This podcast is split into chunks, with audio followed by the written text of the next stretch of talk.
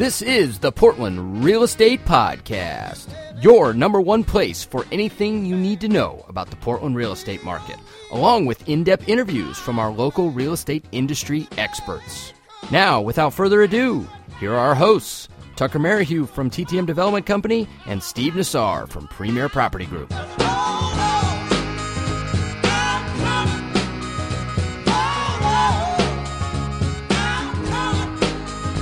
Right, everybody out there in listener land, welcome back to episode 51. We're on the upside of 50. You're listening to the Portland Real Estate Podcast. So, welcome back. Welcome to my co host, Steve. What's going on, Steve? Hey, it is good to be back on the show, Tucker. Yep, we are now on the north side of half a century. Plenty, plenty more to go. Yeah, I will say last week's episode, it was uh interesting interview. A guy was he was a nice guy, Carl was, and I know you flew him out here, had him out here Thursday or for Friday for a couple speaking events. I really didn't know how the interview was going to go when you booked him for the show, but I will say that it was the first time I've ever interviewed somebody who's you know had a uh, a parent who had been murdered, and you know you never know how that's going to go, but I think it went really well. I think he obviously has had enough time pass between it happening and having a conversation about it, so. I think that you know he was very open and, and easy to talk to, and and hopefully uh, our listeners enjoyed it. But I definitely enjoyed talking to him. How about you? Yeah, yeah, yeah. And our event was just fantastic. We had great turnout for both events. The one, the one on the east side, the one here in Lake Oswego on the west side. He was a great presenter. Really, really did a great job of a combination. Obviously, educating with that horrific story even more so than our podcast because i wouldn't say he was hilarious on our podcast per se even though I, I, think he had a couple witty comments. But in person he really loosened up and he threw in just a good combination of tasteful humor at key junctures in regards to you know the real estate industry and so on and so forth. That kept it somewhat light as light as it could be. It was really entertaining. The way he presented it he had a powerpoint. He shows various pictures. He really takes it through the entire day you know the final days of his mom and what they were thinking almost kind of like a Dateline NBC type show in person, which was really which was really cool and riveting. And then he goes into some takeaways kind of like he did with our show and and that was really powerful and very moving. And then at the event we also had, you know, we had Kelly Yock from our company, the president here Premier Property Group he had some NAR, National Association of Realtor takeaways. He he had a PowerPoint that went through a lot of different information that that NAR has put out about the matter, which was really a good compliment to that. And then lastly, we had this gal. She's from Damsels in Distress, and she sells everything from pepper spray and personal alarms to tasers. And she was like showing, demonstrating them, not on people. I was going to say, did you volunteer to get tased? she says her liability insurance will not allow her to demonstrate on people. Go figure but she was a huge hit. Afterwards, there was a line at her booth that she had. She was taking orders, and and there was a lot of interest in in the various items that she had for sale. So it was about a two hour presentation on each side. You know, on the east side and on the west side. Great turnout. Everybody left there just feeling like really, really motivated to do something about this and, and to learn from it and to share it with their friends. And we saw a lot of reactions on social media. We were very, very pleased with how it all went. So Carl Carter Jr., he had done that presentation. I asked him, we actually went out to dinner afterwards. We went downtown to Portland City Grill with a few of us. And right before, he had a little time to kill before his flight took off back for Little Rock, Arkansas, by the way, is where he's Yeah, because he had the uh, red eye, he told us, which sounded. Yeah, yeah we went out to dinner and asked him how many times he'd done the presentation. He said about 50 different times. And so he's really got that gig down and, and he really enjoys it. He appreciates the ability to try to make good out of that horrific situation. So it was a really cool event. And I'm glad we got to be a part of it and, and got to share it with so many other agents as well. Yeah. And the thing I liked about it, I guess, the most is, you know, you asked him when we first started talking, you know, do you have a day job? And he's like, well, I'm at my day job right now. And so he worked for that insurance company. So he, you know, him speaking, it's not like he's trying to make a career out of something terrible that happened. He literally is just giving his time to create awareness. And I, and I thought that was really noble of him. And, and uh, I was happy to hear that. So, yeah, including taking time away from his day job. I mean, he, yeah. he, he his day job works with him and they're flexible in that regards, but he does have to use vacation days when he, when he leaves. And yeah, it's not something he's doing to make to get rich. He he truly believes in the cause and wants to help others. And I thought that was just awesome. Yeah, Cool for sure. So, well, hey, this is going to be a, a, market action update show. But before we get into all that, uh, anything notable on the uh, broker and agent front that our listeners should hear about this week? Yeah. So, a couple other things. One on the brokerage side, one thing that I've been working very, very diligently with my marketing staff. We've actually now got three full time marketing staff people. We hired a, a third one here recently. We've rolled out to our 650 plus agents the ability, and I think I mentioned this in a previous show, the ability to immediately fire off a welcome package to either a buyer or a seller immediately upon their first contact with them. It's a very, very impressive product that goes out. We have a fulfillment center that we're partnered up with who houses and warehouses the inventory. They assemble them. They put in the realtor's information. They customize it to them. There's a buyer version that's specific to the buyer's side of things and has information about, you know, our company and how we assist buyers. And then on the seller side, there's a detailed play-by-play of the process that PPG does when listing and, and marketing a property. There's also sample print material in there. It's very, very compelling. It's very, very, very impressive. But it's also cool in how immediate it is. So if a client and an agent have their first interaction by phone, which is usually how you do your first consultation, say Monday, Tuesday it's arriving at their doorstep. It's in a very impressive like gift package looking box that protects it. They open it up and they really get a sense of professionalism. They get a sense of a company that really, really gets marketing and takes it to a high level. So we've rolled that out. There's an ordering site where in about 20, 30 seconds, any of our agents can order that. It automatically goes out the next day. It arrives at their house, and the feedback is just phenomenal. So, very, very excited about that. It's something that I've spent a lot of time over the years developing, and now we've actually brought it mainstream to all of our agents. On the broker side, I had an interesting day yesterday. We've been working with this seller for, gosh, I mean, we're in escrow closing Friday. And so, kind of a long story. The long version of the story doesn't really pertain to this so much, other than I interviewed with him back in early summer or maybe even spring. He, he informed me I think I even talked about this on the podcast. He informed me that he didn't really need my marketing. He didn't really need to do any strategic improvements to his house, that the market's hot and it was going to sell itself. Well, he listed with another agent, and about 90, 100 days later, he had a different tune. He came back hat in hand and said, you know, hey, I'd, I'd like to meet with you. We had a sale fail. I mean, he not only did he reduce his price dramatically, but he also had a sale fail with that other agent. So we got together, we we talked over what we could do and how we could improve his experience. One of the things he brought up at that time to me was he said, "You know, one of my neighbors is alleging that I have a drainage issue and it goes on to their property and we talked about that a little bit and you know some of the problems that person's been causing him. We list the property and, and we had it into escrow in a reasonable amount of time. It wasn't overnight but it was a few weeks later. We we got an offer we worked it through got it into escrow we're closing on this and he kind of got a little little difficult to work with on a few fronts with regards to inspections and some negotiations but we were working through this and we have a close date of friday. Well i get an email yesterday in my inbox from an attorney saying basically there's a lawsuit and we're suing the seller of this property. We thought you should be aware being the listing agent so that because a buyer's about to close on it and you know they'll be named in this as having a drainage issue onto our property so huge, huge red flags going up. Obviously, major disclosure issues. The seller had never made me aware that there was any lawsuit going on. So we immediately, you know, we talked amongst ourselves, we talked to our principal broker, and we just informed the seller, you know, we're obligated to disclose this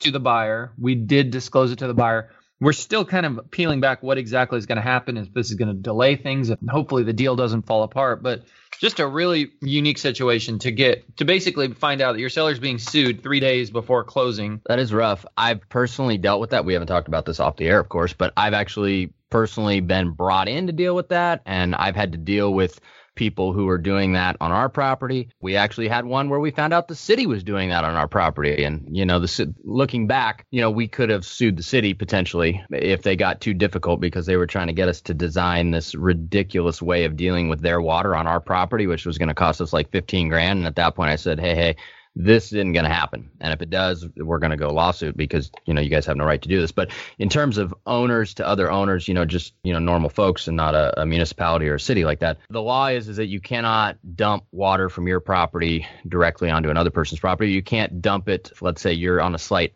slightly higher uphill than your neighbor, and your downspouts have those accordion things attached to them, and you dump all the water on the edge of your property and it rolls over to your neighbor's property. You know, we sold a house to somebody probably six years ago in Milwaukie, and they kept having basement water issues, and we had to come back twice and basically rip out their whole basement and put it back together. And the whole time, you know, like where in the hell is this water coming from? Well, lo and behold, the neighbor next door was just dumping all of his runoff onto the edge of the property that then ran towards the house that we sold up against the basement wall there and eventually the water found its way inside. And so they actually had to sue him to get him to deal with his water properly because he was just being a dick and didn't want to deal with it properly. And so my guess is is that your seller is probably not being totally truthful with you because the way that you deal with that is number one is you go hey look there's water coming onto our property. Let's go knock on our neighbor's door and tell him that this just can't happen and he's going to have to deal with it. Knock knock knock. And it either goes oh i'm so sorry. Yeah we'll look into it or whatever. Piss off. I'm not dealing with it. You know i can do what i want with my water. What happens after it goes off my property is not my problem kind of thing. So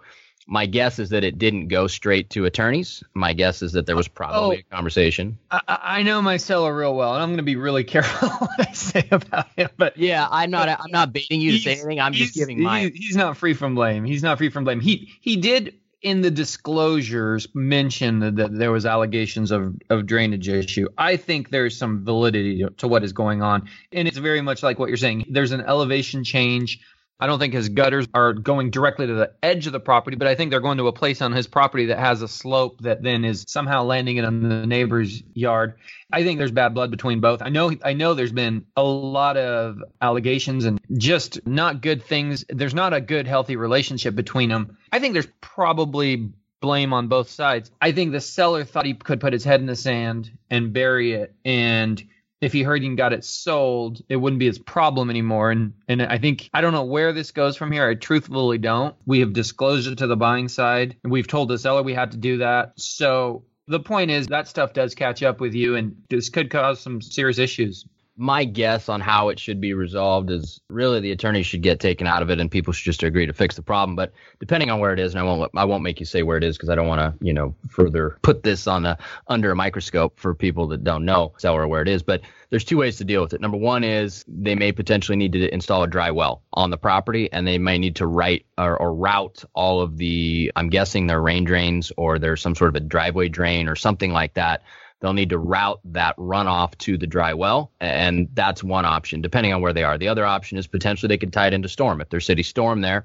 you know, the city may allow them to tie into the storm system. So basically, it just amounts to some trenching, some piping, some connecting, or if you have to put a dry well in, then potentially a fairly good sized hole has to be dug, a dry well is put in, and then everything is routed to that so that the water is then drained down into the ground, depending on how well the soil perks, which you'll have to have a, a geotech test that and whatnot. So it's not an overly expensive problem, but it becomes an overly expensive issue when attorneys are brought in. So it yeah. would you know, honestly, it would be better to deal with outside of attorneys most of the time, which is why it's too bad when it gets there because most attorneys don't have a freaking clue what they're talking about when it comes to mm-hmm. water. They just don't. So mm-hmm. they throw a lot of legalese at you and a lot of things like that, and then they bill you 300 bucks an hour to talk about something they know nothing about other than the fact that you're liable for something. And that um, can so, quickly eclipse the actual cost of it. Yeah, that's my point. So yep. it's yep. it's better to just deal with this stuff. I mean, water, we're in Oregon, right? I mean, water is a problem all the time. And so it's just, you know, I, I, guess my point is it's not an insurmountable issue as long as people are reasonable. And I don't see any reason why the sale shouldn't go through as long as it's dealt with properly. So hopefully. Yeah, I, I agree. I mean, the buyer is pending sale on their own house. This was a contingent offer originally. So I know they need the place to live. I don't, I agree with you. This isn't like some kind of horrific thing that the house is falling over or there's like some, you know, black mold or something crazy like that. It's,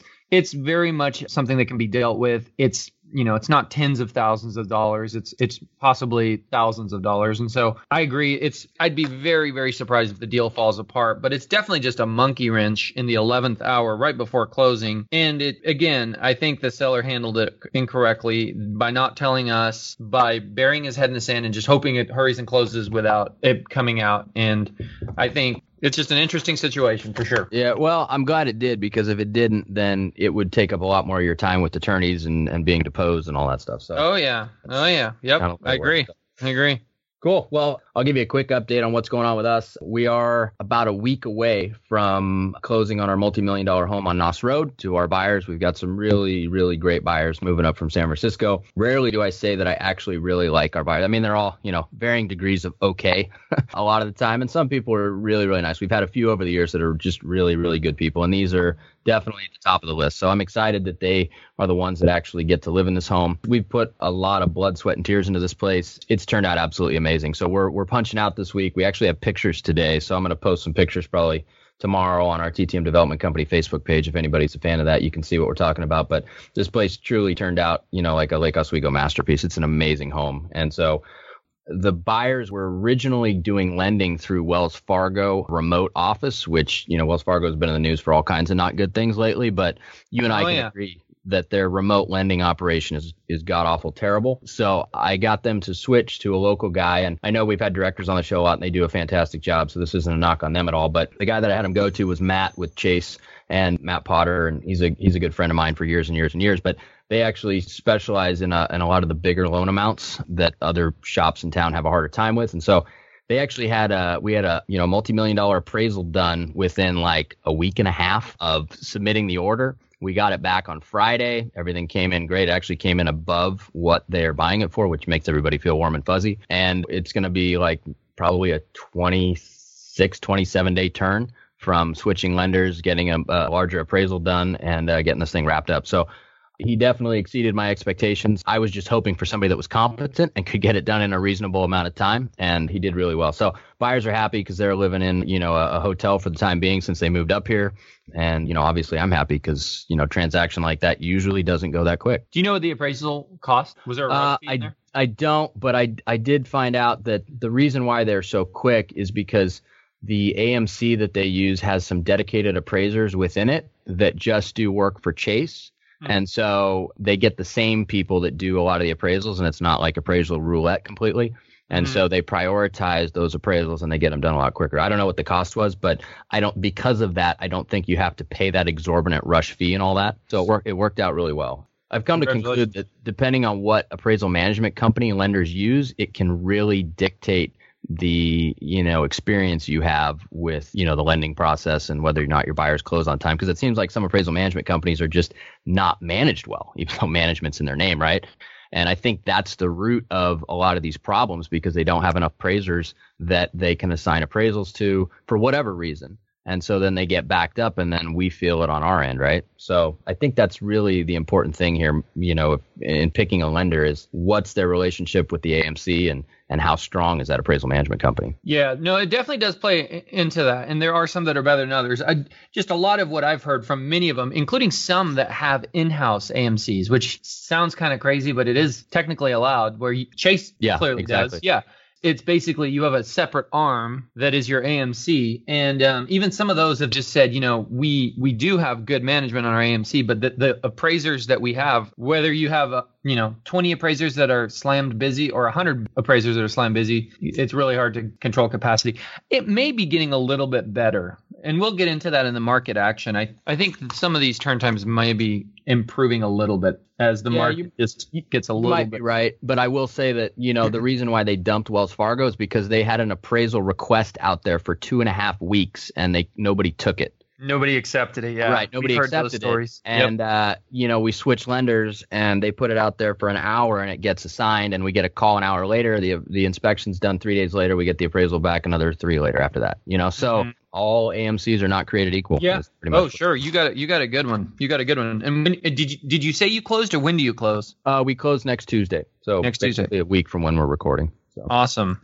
So awesome. anyway, so that was that's kind of the big highlight. You know, we've got our uh, townhomes and first edition we had listed. Had a I know this is you know at the risk of sounding making myself sound like that developer a hole. I will tell the story, but we've got framers doing some initial framing. We've got some plumbers doing some initial plumbing, and we've got some HVAC guys doing kind of the initial HVAC work before we you know really start to go vertical and frame above the first floor that gets put down. And so PGE is notoriously slow sometimes in getting the temp power hooked up to the job site. And so we have a generator on site that uh, it's a new generator. I went and bought. I mean, we didn't wasn't something we bought off Craigslist that was from 1980. That's just a, a horrible, loud old generator. It's brand spanking new. So we had it turned on the other day during work hours, during the business day, and we literally got five hate calls at the office from people who claimed that it absolutely ruined their day to hear a, a, generator faintly in the background outside during work hours on a workday, and they they threatened to call the city and they were going to turn us in. Well, of course, city's not going to do anything because it's during work days and it's construction. But you know, what's the difference between that and doing road work outside or you know having any sort of a landscaper mm. there with a lawnmower or whatever? And man, it's just crazy what people will complain about these days. And I saw the uh, PGE guy out there who was uh, trying to expedite our power getting hooked up so we can quit getting these hate calls at the office, and he said that he actually had a call from somebody in that same neighborhood because they were doing some work on some power lines. And occasionally, in between, if it's a multi day operation, they'll leave those kind of orange wraps over the lines that uh, they can hang tools from and, and just have some supplies within them. Somebody called the city and complained that the orange wraps were an eyesore and they needed to be painted black. And I thought, man, some people got way too much time on their hands. So anyway, funny story. Yeah. Bottom line is uh, we're we're getting ready to close down our multi-million dollar property in, in LO, and I'm I'm super excited about that. So that's pretty much the highlights for this week. So we can probably that's a, that's a good week. That's a good yeah, week. Yeah, you know, good good and good and bad. You know, that's the way it goes. But this this week on the show, we're going to talk about the market action report. Now that we're done, kind of jibber jabbering about what's going on with us. So why don't you kick it off, Steve? We got the new market action report in from RMLS. We got the new numbers out, and uh, what do you see? What do you think? Yeah. So as I went through this, Tucker, what I really what really jumped out at me was that there's nothing that jumps out to put it simply. I mean, there's nothing dramatic about these numbers. There's no there's nothing that screams the market's getting really really good or it's getting really really bad. It's pretty benign. It's pretty, you know, steady in the same direction as it's been. And and I think that was just conveyed here as you look at the year-to-date summary. Again, this is the August report. It says the report even started this. It said August brought more mixed real estate numbers to the Portland metro area and and it said as in the year-to-date summary, activity has been mixed in 2016 compared to 2015. New listings are up 1.1%, which is pretty much negligible. Closed sales are down 2.1%. Pending sales are down 2.7%. So very, very much on par with where the market has been. Listing inventory remained at 1.9%. I can agree with this. I think as I've talked to uh, my team and we discussed this here in a meeting we had here in the last day, we've acknowledged that, well, for one thing, I like the market as it is right now. I think it's a good balanced market right now, which is is good. My listing agents are happy. We're still selling houses. You know, they're not flying by any means. I'm sure there are some that do, make no mistake. But, you know, the average listing right now seems to hit the market. Maybe a week or two later, it's getting an offer. We're seeing a lot more contingent offers. We're seeing more contingent offers out of the gate. In recent past, it was more common that if if you were going to make a contingent offer, it would only be in the situation where the house had been listed maybe 30 plus days. Otherwise, they're just not going to even entertain it. But we have an offer out right now for one of our buyers where the house just hit the market and we're having conversations about making a contingent offer. And the selling side seems to be in agreement that that's a, a, viable option. So my buyer's agents are happy. I asked one of my buyer's agents out of your last five offers, how many were multiple offers? She said one. I think six months ago or a year ago, it would have been flipped. Out of five offers, one would not have had a multiple offer, four would have. So I just I think it's a great time to buy. I think it's going to be an, a unique environment, a unique landscape through the election. I think there's just so much, you know, it, the, the news is pretty crazy right now. I mean, the election's so close, and the stock market I think is jittery. I think you know you've got two candidates, one who is more of the same, and then the other who's just a, a loose cannon that wants to turn the world upside down and shake it. And, you know, markets don't like that kind of uncertainty. I don't think real estate markets like that. I don't think buyers like that. So I think it's, I, I think there's, there'll be some more uncertainty through the election. Possibly. I mean, the election is going to be in early November. So it might even go all the way through the holidays that we'll have a little bit more of a quiet market, less of the craziness we've seen in the past. I think that's a tremendous buying opportunity for buyers. People who were frustrated in months past because they couldn't get the homes they wanted. I think this is such a great time for them to get out there and get the home they want. I think those buyers who couldn't fathom the idea of selling first with the unknowns of where they're going to go, I think it's a great time for them to get out there and make a contingent offer. As there's less offers on other homes, I think they'll really, really benefit from that environment. But it's also a good time, still an okay time to sell. Um, so I just I think I like the market a lot. I said that before, and I'm going to say it again. I I think we're pretty happy with the state of the market where it's at here now this week, today, last week, maybe next week. Will that? How long will that last? How long will it you know, will it change in a direction? You know, time will tell, but that's kind of our take. What do you think? You know, I think the the market action report was about as vanilla as it can possibly be in terms of what it was previously. A couple things of interest though, just trying to I mean these are I'm kind of putting a microscope on anything because it's such a, a minimal change, but you know, change in pending sales, they were actually increased slightly from the previous month. Change in new listings was actually down slightly from the previous month. And so for me, I really look at those two things as forward indicators of what's to come as far as inventory levels. And so, you know, few months ago, I was saying that I thought we'd see inventory rise through the September, October, November, December RMLS action reports. I don't know that it's going to rise. I think, I mean, a notable amount, let's say, you know, I think that we might hover. Maybe we break it into the twos, the low twos. Maybe we get to two and a half, but I don't know because we're in a time period where a lot of the occupied homes don't sell through October to through the beginning of January, right? Because you got holidays and you've got everything that goes along with that. So if you want to throw moving in in on top of that, you, you know, a lot of times you're just playing crazy, right? So, you know, I, I don't see a, a dramatic increase in inventory coming at least over the next probably three months. I took a look at, you know, kind of a market overview. I do that in Redfin quite often. It's just a tool that I use to kind of see an overhead view of all of the listings that are either active or pending. And, you know, in a lot of the neighborhoods that we focus in, there's not a lot on the market that can be bought. It's either pending or it's already been sold.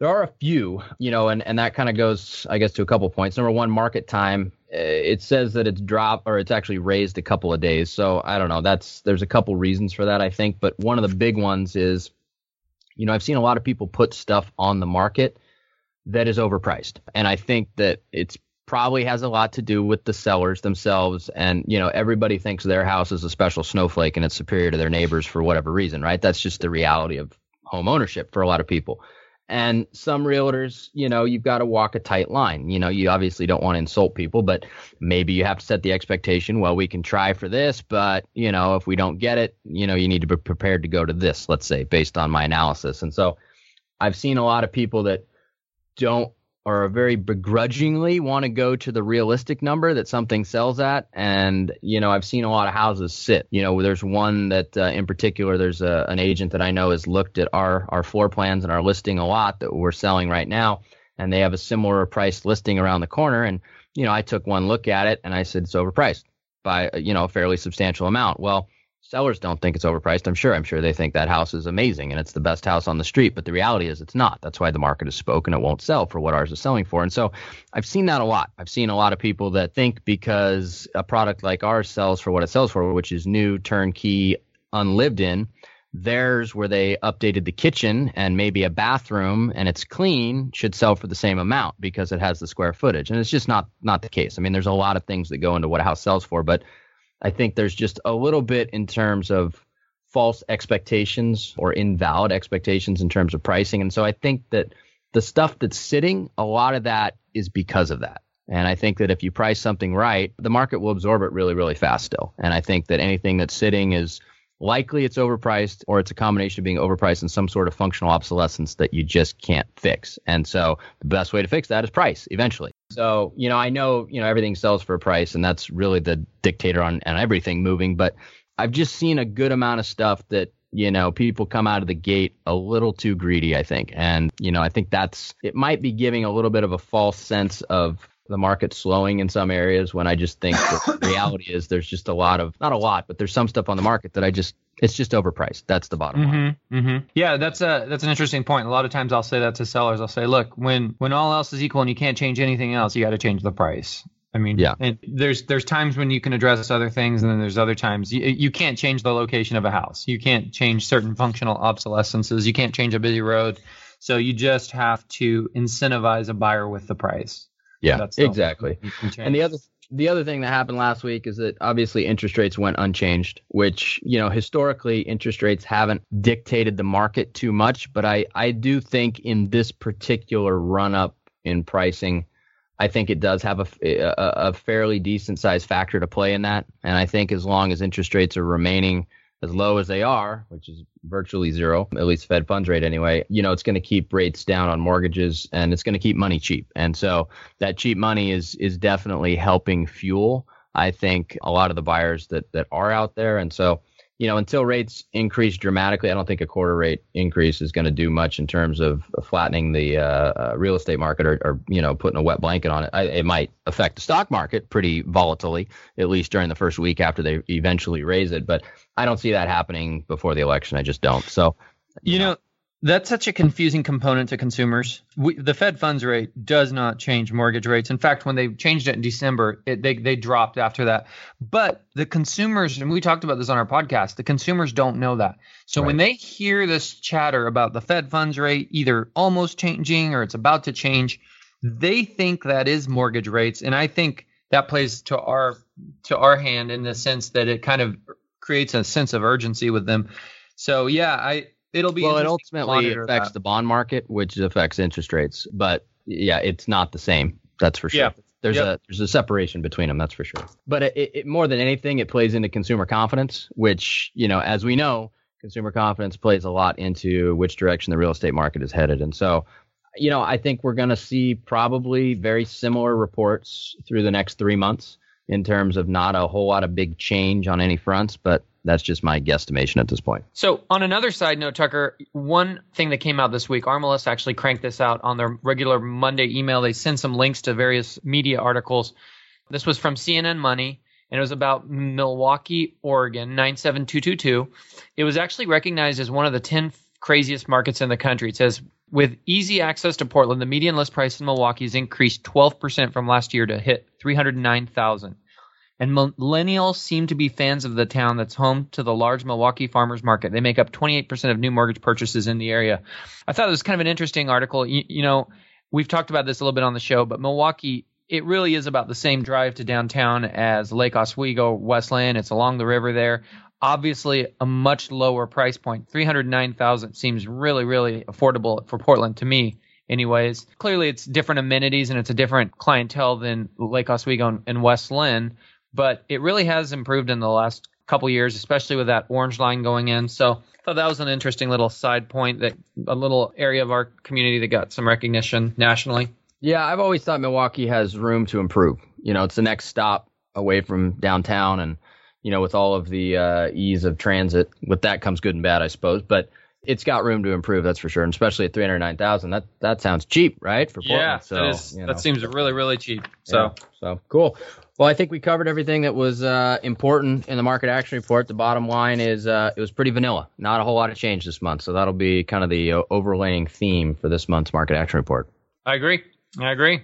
Cool. Well, we'll put a book in on this one. This is episode 51, guys. We'll see you probably another uh, seven to 10 days, another episode. We're going to stick to our format of about three a month, and we'll see you guys then. Have a great week.